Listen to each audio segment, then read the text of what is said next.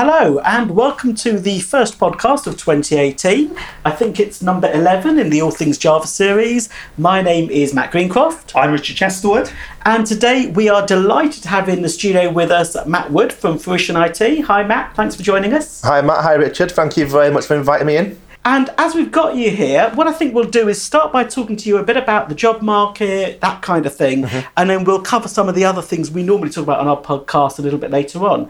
So, thanks for coming in. And I guess it would be worth saying we met you at an event that your company puts on uh-huh. called the JVM thing. Absolutely. Do you want to tell us a bit about why you set it up, what it is for those people who've not heard of it, yep. and we'll take it from there? Perfect. So I'll start with uh, Fruition IT. Um, as you said, we're a major uh, tech recruitment company in the Leeds area. Um, we're a very high service driven um, recruitment business. Uh, we've been established now for 10 years in March. Um, we have a lot of clients in the Yorkshire area, but also UK wide as well. Um, a lot of the clients we work with are uh, looking for uh, in-demand uh, developers, um, specifically Java as well. Um, and we realised there wasn't really a, um, a community event really for um, developers um, in the kind of JVM ecosystem. Um, so we decided to set up a, an event called a JVM thing. We um, started doing a, um, a meetup focused around uh, Java versus Scala. Uh, with no real kind of expectations of what the group could become. Um, to have around 80, 88 people sign up to the event, we were completely overwhelmed. Uh, we had lots of uh, developers um, and, and professionals come from a lot of our clients and a lot of the major businesses across the Yorkshire region. Um, and uh, the feedback was amazing um, for us to effectively continue with a, uh, a community driven uh, event um, and, and then run multiple events throughout the year. Um, so we did a event on, on reactive systems. We had uh, James Dry and, and Rob help us out from EE Mobile. Um, we also did an event on, on Kotlin. Uh, we had uh, Andy Buzz uh, help us out, uh, who's at XML Systems, I believe, now, um, and, uh, and Michael Richardson at, at Sky. Um, and then we uh, did an event on, on Java 9 as well. And we had Sam Bate help us out um, at uh, Hermes, as well as uh, the chaps from Infinity Works as well, who have continuously helped us out throughout the year. People like Neil Dunlop, Dunlop Ben Foster, um, and, and, lots of other amazing people. Um, so, what I love about it is that oh, you've done a session on Java 9, but generally it's mm. about the Java stack rather than just Java. Yeah, absolutely. So reactive and Scala. Kafka, kind of yeah, absolutely, yeah, has, has, been discussed. Um, you know, so um, you know we're, we're looking forward to welcoming Simon Ritter as well, who's a Java champion. Um, he's coming up on the Thursday, the 25th of, uh, of January.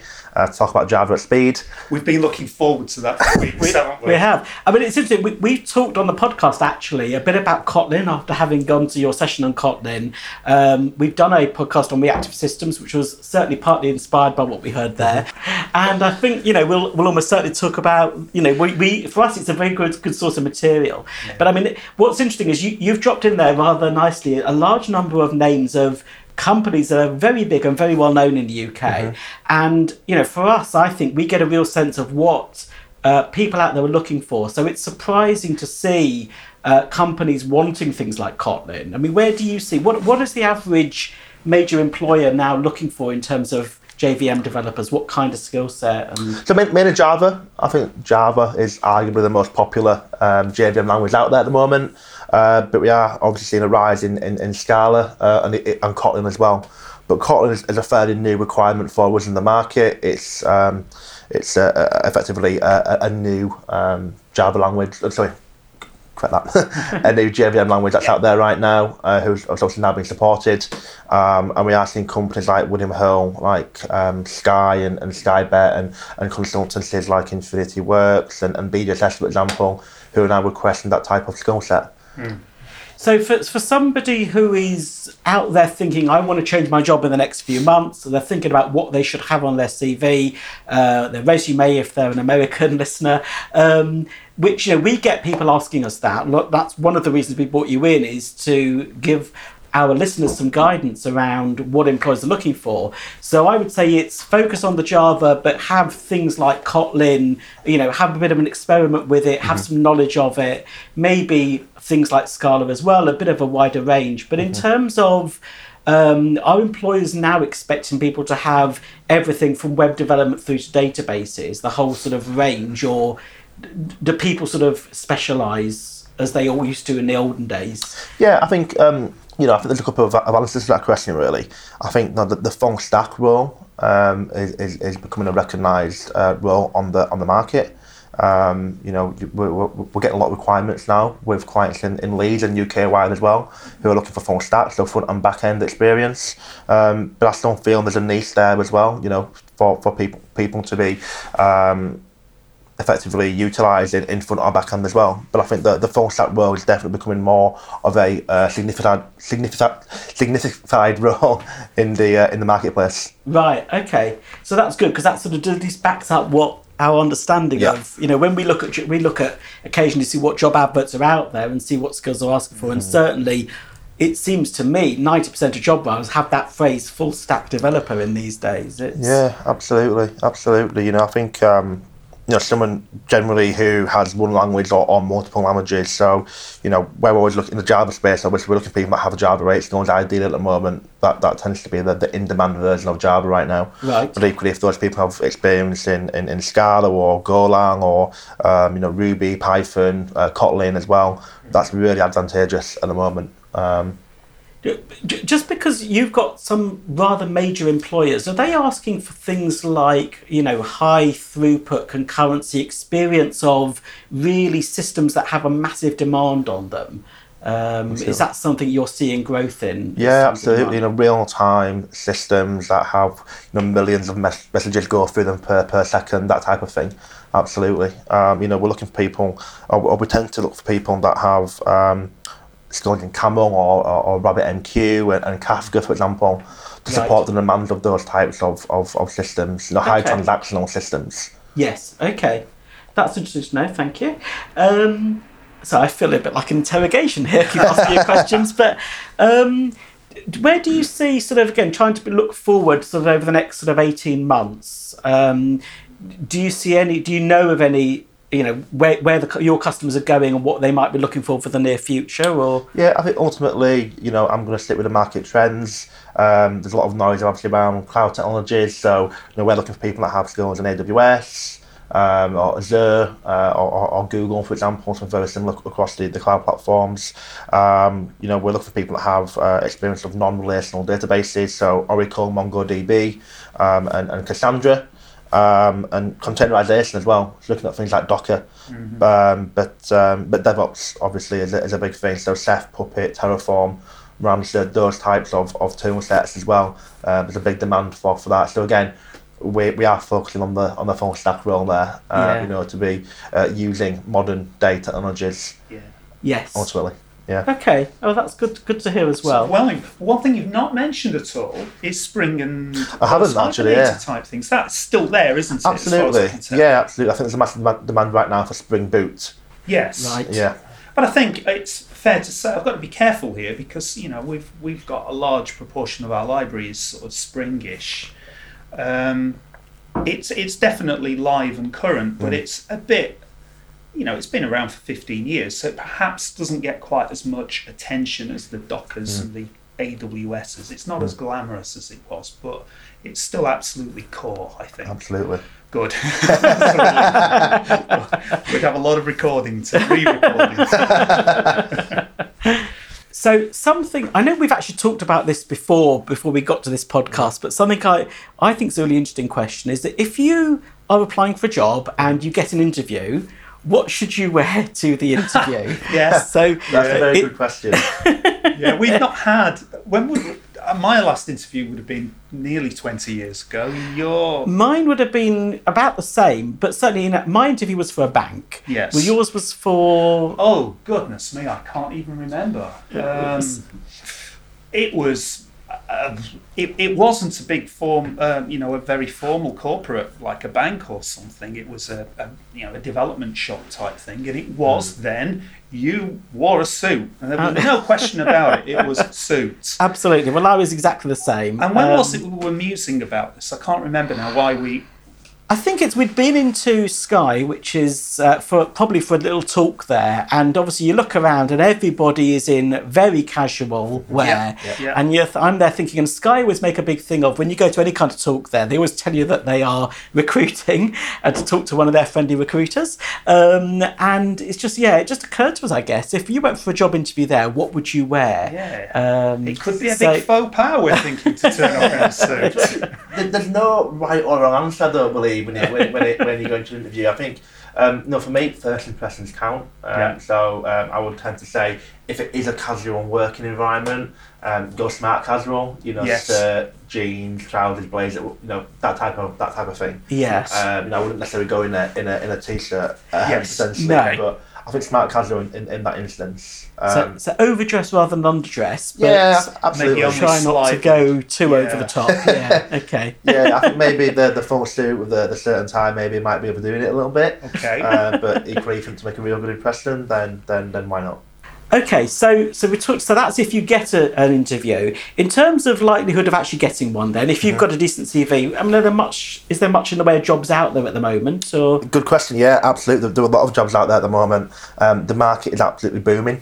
Um, you know, the um, the UK tech market as a whole is, is absolutely booming. Um, I read an article actually. Good question. So I read an article in the uh, Independent newspaper a few days ago where it stated the UK tech market sector is is enjoying a record uh, investment period um, despite Brexit uncertainty.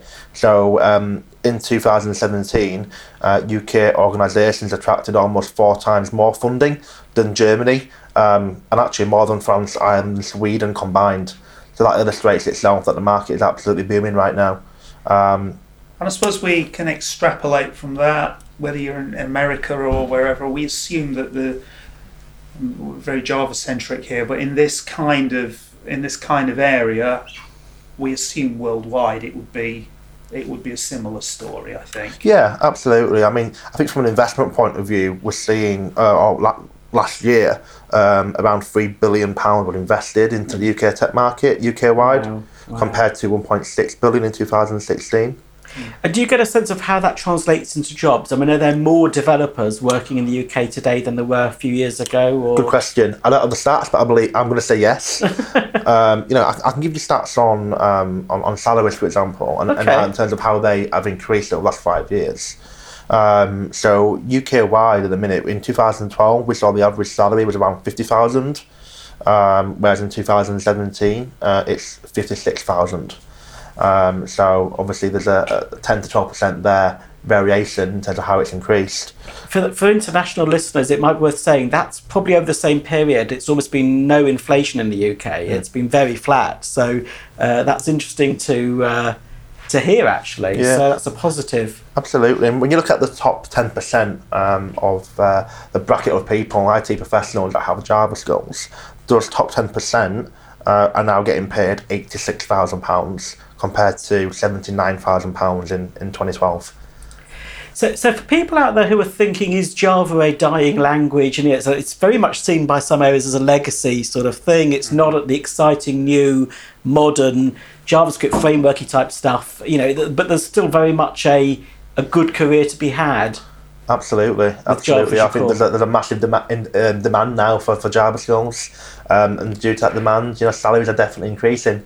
Um, so if, if you're a Java developer, then uh, not you don't have to worry. There's lots of jobs out there. Um, you know, the um, companies are, are, are paying um, the, the money really and, and investing those people to, to hire those people. Okay. But it's still Java Stack we're talking about, really. I think if, if you want to be one of those, as you've already said, Yes. you want to be one of those developers on the top of the tree, you want to be looking at all of the other JVM based. I think I think there's still a, we we often think that uh, IT technology moves really quickly, and actually, strangely, it doesn't move that quickly at all. But kind of thinking back to if we were here 20 years ago, we I mean, about 20 years ago, we'd be talking C++, C++ would have been, and that kind of moved away. I mean, obviously, there's still plenty of C++ out there, but it's not the, I don't have a sense of the scale of it compared to Java. But Yeah. What I'd be saying to you then is um, you look at Golang as a, as a technology. yeah. yeah. And you mentioned, I mean, earlier in, I mean, sorry, before the podcast, you'd mentioned to us that there was a rather major UK company, which we'd better not name, uh, which very much is using Java 6 today out there. So, you know, th- there are people who are stuck, maybe, but I guess when they are ready to start moving forward, they're going to be moving to the later versions of Java, aren't they? Absolutely, yeah, to, definitely, you yeah, know, definitely. I'm no doubt those types of organisations. I want a digital transformation uh, to obviously, you know, look at the new versions of Java and get up to speed quickly. And you mentioned the dreaded word Brexit. Uh, Are you seeing any kind of increase or slowdown in people either wanting to come to the UK to fill up those jo- those vacancies in jobs, or employers trying to bring people across? Or Yeah, absolutely. I think you know first and foremost the the UK um, tech market isn't seeing seeing any signs uh, of slowing down. Um, you know, the investment alone last year shows that. Um, you know, organisations are pl- are paying um, relocation packages, so they're looking outside of the UK to bring people uh, in, into the uh, into the uh, into the country um, to uh, you know bring them into into their technology teams and uh, and, uh, and and bring some more skills into the UK ultimately. Good. Okay. Well, we'll be putting a, a link to you, obviously, in the show notes for this podcast. So if there's people listening out there who are interested in knowing more about what jobs there are right now, then obviously they'll be able to get in touch with you and uh, have a conversation direct. And we'd we'd certainly recommend you as a uh, good person to speak to around, you know. f- Finding the right role for a developer, definitely. So uh, you've got a great reputation for that. So there's some Java news, I think, that's Yeah, we'll we'll wrap it up with. The Java news, well, it's not massive news, and it pains me a bit to say this because I seem to think back when we talked about Java 9 on that podcast, Richard claimed that It he was would. my. I have a rant on every single podcast. I've not had one so far, so I don't actually have a microphone. I'm sharing your microphone, so I don't feel like I can have a rant this week. that makes us a nice, a nice change for, No, for our listeners. listeners will be devastated not to. Well, I but yes, the former rant was A the- former rant was about the numbering for, Yeah. for the new versions of Java. So allegedly, it was going to be there would be no Java 10, and that Java was moving to a six-month release cycle starting in March 2018, and that would be called version 18.3, and then the one in September would be 18.9, and so on. What a harebrained nonsense. I think I. that, that was probably an exact quote there, Richard, of what you said. And it really pains me because, unfortunately, it seems, if we believe a couple of the websites that I've been looking at recently, that, Richard, you've been proved right. They are not moving to that numbering scheme uh, because other people seem to agree with you that it was a bit harebrained. And indeed, No, no, no. They did it purely based on feedback from influential companies, thought leaders in Java, Okay. which was us. Okay. um, anyway, so it appears that the next version of Java is amazingly going to be called Java 10 Yeah. and is allegedly going to be released in March, just in a couple of months' time. So we'll keep an eye on that. Um, it'll be interesting to see whether we now have Java 11, Java 12 following very quickly. Yeah, uh, six which months. will be a. And I know I'm, I'm being a little bit arch in, in, in taking the mickey out of this, but I think the version numbering is a really. I mean, we've talked a lot about. Matt's been talking about. Well, we, we have some Java six developers here, and we need some Java. It's a. It, it, it's like a fundamental um, concept that we have, and for them to just kind of change the rhythm of how Java's going to be, it's it's going to take a lot of a lot of rethinking, I reckon. I I agree. I mean, none. I think you were saying earlier to us that none of your customers are really adopting Java 9 in any great. No, Uh, I can't see yet, how yeah. it's even possible. Given, I mean, a lot of the tools are broken, and we're waiting for. I, I won't name the tools, but if any any non-trivial project is going to depend on something which is currently up, awaiting an upgrade for Java Yes. nine, and it's we're a long way off being able to. I Even on agree, our but- relatively modest platform that we develop here, it, it's not a chance. But it could be, you know, Java version 23 is out before we're ready to upgrade to Java 9 type thing. I mean, it could really run away with itself. So it'll be and interesting apart to from the see. jigsaw stuff anyway, which is just really a, I mean, I'm, I'm, I'm sure it has a lot of value if, if, if you really need that, but it's a pain in the neck, really. Um, there's nothing compelling, particularly in Java 9, compared to Java 8, say. Hmm. Yeah, I mean, we, we went through that. We picked out a few things, didn't we, when we talked about Java 9 in the podcast around things that we thought might be things that would we'd want to use, but they We weren't enough. yeah, they weren't we enough for us to actually upgrade. So uh, weren't excited yeah, about any of it. And Absolutely. I'm not at all sure what's due to be in Java 10. I'm just straining at a web page now to uh, um, a reference local type inference, and there's a clean interface for garbage collection. yes. Um, Who knows? I mean, it, it doesn't look like anything jumping out there saying, well, that's really going to be a key thing for us. We'd want to use Java 10. I mean, No. Once we do make that jump into this faster release cycle, I, I think the big thing is going to be the, the underlying JVM. It, it's been a nonsense that the JVM implementation has been tied into the release cycle of the language. So we oft, we've often had to wait years for performance improvements to the JVM, but now we're going to get a new JVM basically every six months. So we're seeing evidence of that with new garbage collection. I can see on that web page there's some hotspot improvements. All of these things mean good performance improvements, which is great. Uh, whether the well, I, th- I suspect the language will probably still plod along in its I'm sure you're right. I'm sure you're incredibly right. slow um, improvements. But so that's something to keep an eye on anyway. Absolutely. And as far as I'm aware, that's all the news that's out there. Should we just do a little wrap up with what we're working on at the moment? Yes, let's So- do. So, do you want to go first or shall I? Well, we're both working on the same thing, aren't we? we oh, you're going to mention JSF, right? So- good. We'll get a rant in about that. Okay. Excellent. So, Richard's favourite topic in Java is JSF. JSF. Um, so I am finally doing the fourth module in the Java EE series, which is covering JSF. which Um, we are doing purely just to dot an I and cross a T. It, it was on it. We, we had a, a module on it in an old version of the library, and we felt we should put that in just for people who need it. But we hate JSF with a passion. Unfortunately, a number of our customers keep emailing saying when is the uh, JSF module going to be available. So they we're hate it as well, but Yes. you know they. they Unfortunately, it's used is the problem. So, yeah, and they need they need our help. So, so that is going to be out within the next few weeks. Actually, it's written. We're just starting to record it now. Um, it might be worth just mentioning that although Java EE has now been out for a couple of months, no, none of the commercial application servers are yet Java EE 8 compliant.